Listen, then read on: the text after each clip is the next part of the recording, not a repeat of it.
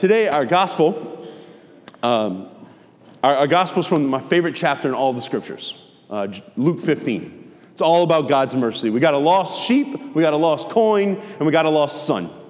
Um, and it's a lot of beautiful imagery that goes into this.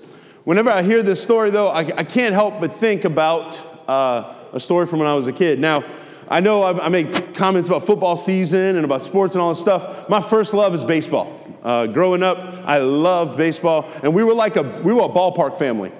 Um, what I mean, uh, my dad was part of the, the group, like, would help run the league. Like, we were there in the beginning of the season to help fix the fields. We were there during the season, playing on the fields, and then we were there after the season trying to pick up the fields, right? Um, we did everything around the ballpark. And I remember a few weeks before the season would start to get the field in shape to play, there was a handful of dads that were about my age group would come together and they would go out and they would start tilling up stuff and weed eating, mowing the grass and all. And whenever we would go, uh, when my dad would go, like all of the dads would bring their sons and we would go play around the ballpark. So we got four or five of us that are, you know, having fun riding bikes, doing these things around the Raceland ballpark. We came around this corner one day and we saw the most glorious thing in the world for an adolescent boy to see a rock pile. They were going to be resurfacing the parking lot, but we were like, it was just a pile of rocks that had been dropped off. And we were like, oh yeah, endless possibilities. We can play like king in a mountain, so we're just throwing each other down, right? We can dig into it. We can like take rocks and throw it at stuff. We can take rocks and throw it at each other. That's really what we were going to do, and like we were going to get in trouble, and it was going to be okay. But it was a, it was awesome. So like we're playing around, we're having our fun. We like trying to build ramps and stuff to like ride our bikes in it, and then falling and um, having fun. Well, at one point, we see that across the parking lot there is a flatbed truck. And this flatbed truck, what we're going to do is, is we had a contest going on of who in like 30 minutes could get the most rocks to stay on the bed of the flatbed truck. It takes a lot of skill. Like you got to have a certain arch to it. You got to throw with the right velocity. We were really studying physics, but like it didn't come off that way. But like we were out here and we're like having our fun with throwing these rocks. And then all of a sudden, one of my friends looks up and says, uh, he says the magic words, I dare you. Now, as an adolescent, um, the words I dare you, uh, they mean a couple of things. I, I dare you means that there's going to be a bad idea that follows. Um, I dare you also means that whatever you're about to do can get you in trouble if you're caught. And the last thing I dare you means is you can't say no. Right? Because it's like the magic words to get a, a, an adolescent boy in trouble, and I was good at that. So, I dare you to hit the white part of the truck, the cab of the truck. And uh, everybody else like, I ain't doing it. No, no, man, I, I, I, I know I could do it, but I'm not doing it. So uh, me, being the big dummy that I am, I'm like, sure, let's go. Grab a rock, polish it up, cock back, throw it. It's flying through the air. It's on line. It's perfect. I'm going to nail the door. Oh no, it's a little bit high. Boom. Glass on the passenger side shattered. Not my truck. Not Never thought that I was, this was going to happen. We were having a good day, and now all of a sudden it's going, and my friends run. Yep. So I'm stuck on the top of a rock pile, all the evidence, shattered window across the parking lot. I couldn't have thrown this thing again if I tried, right? But I messed up. I'm alone and I knew nothing else but to run. Ran around, went like hide behind a concession stand for a little while, and I was just sitting. The only thing that was going through my mind, the only thing, my dad is going to kill me. It's a lonely feeling. That's a lonely feeling when we know we messed up. And all we can think of is so and so is going to kill me. Today's gospel, that's the spot that the son hits. reason why I read the longer version is because the short version didn't have the prodigal son. And I'll be honest, I think every one of us is like that younger son sometimes. So let's just break it down. Let's just walk through the story of what the younger what happens in the life of the younger son. The younger son, he looks at his father and he says, I want my inheritance. Like, look, dad, I'm sorry, I don't want to live under your roof anymore. I just want my money and I want to get out. If you don't know this, when, you, when do you get an inheritance? When the person dies. So, subconsciously, what he's telling him is, Dad, I wish you dead. Give me my money. I want to leave. And he goes off. And he goes off and he, he goes off to this place in this far off country and he just squanders all of his inheritance. Everything that his dad gave him, everything that his dad worked for, half of his dad's possessions are gone now because he was irresponsible, did something dumb, and it's gone. Now he needs to get a job to try and like survive. So what he does is he goes to see a, one of the citizens of this town, say, "You can come and take care of my pigs." Now, if you don't know, in the Jewish tradition, pigs are a major taboo. If you, if you touched pork, if you touched a pig, they were seen as unclean and you were not fit for worship. So it was like the biggest taboo in the Jewish tradition for him to even touch a pig, and instead, he's a servant of pigs. So he's the lowest of the low. He's the, he's the furthest down on the social status.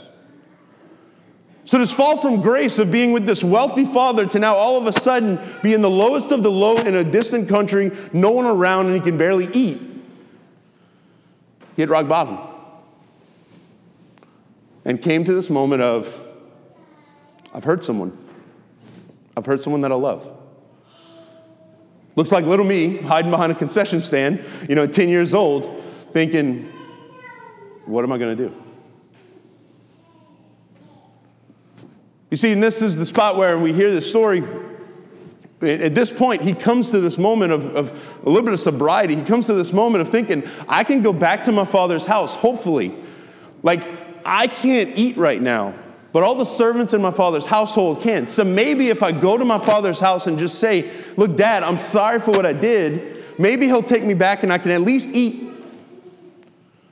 I don't need to be up in the, I don't need to be up with my brother and like up in the, wearing all the clothes and doing all the things. Like, I just need to eat.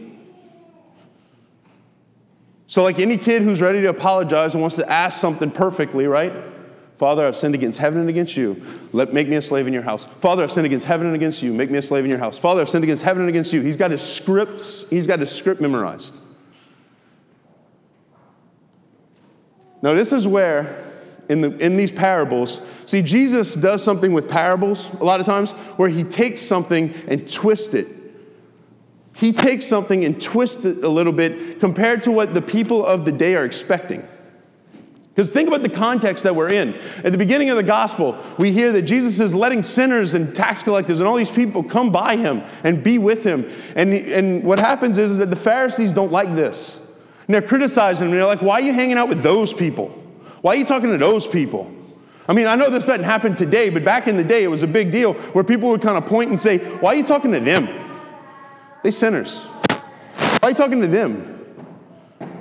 They, they, they, they the outcast. And Jesus looks at them, and in all three of these parables, he actually gives a little twist in it right? So the first parable, what he does, he says in the first parable, what, what shepherd among you having a hundred sheep and losing one wouldn't go after the 99? I'll be honest, if I'm a shepherd and my life depends on the hundred sheep that I have and I lose one, I'm not gonna risk 99% of my livelihood to go after 1%. You see, Jesus is twisting it. He's saying that God doesn't work like man works. That God doesn't see like man sees. That when God looks at this situation, he sees the lost sheep, he wants to go for them. Even if that means risking the 99. Because by human standards, I'm not going away from my 99. The good shepherd, the story of the good shepherd that we hear right there, is actually kind of by worldly standards the foolish shepherd. In a similar way, this woman has 10 coins, loses one. And she sweeps the house looking all over. Now, the word that they use for coin makes suggest in the Old Testament, I mean, in the New Testament, that what the, the coin that they're talking about was equivalent to about a nickel in our life. So this woman has 10 nickels, loses one, sweeps the house, going all over the place looking for it, finds the nickel, and then has a party with all of her friends and family because I found my lost nickel. For us, we look at that and we're like, was it really? It's, it's not that much. It's not worth that much. It's not worth even going out searching.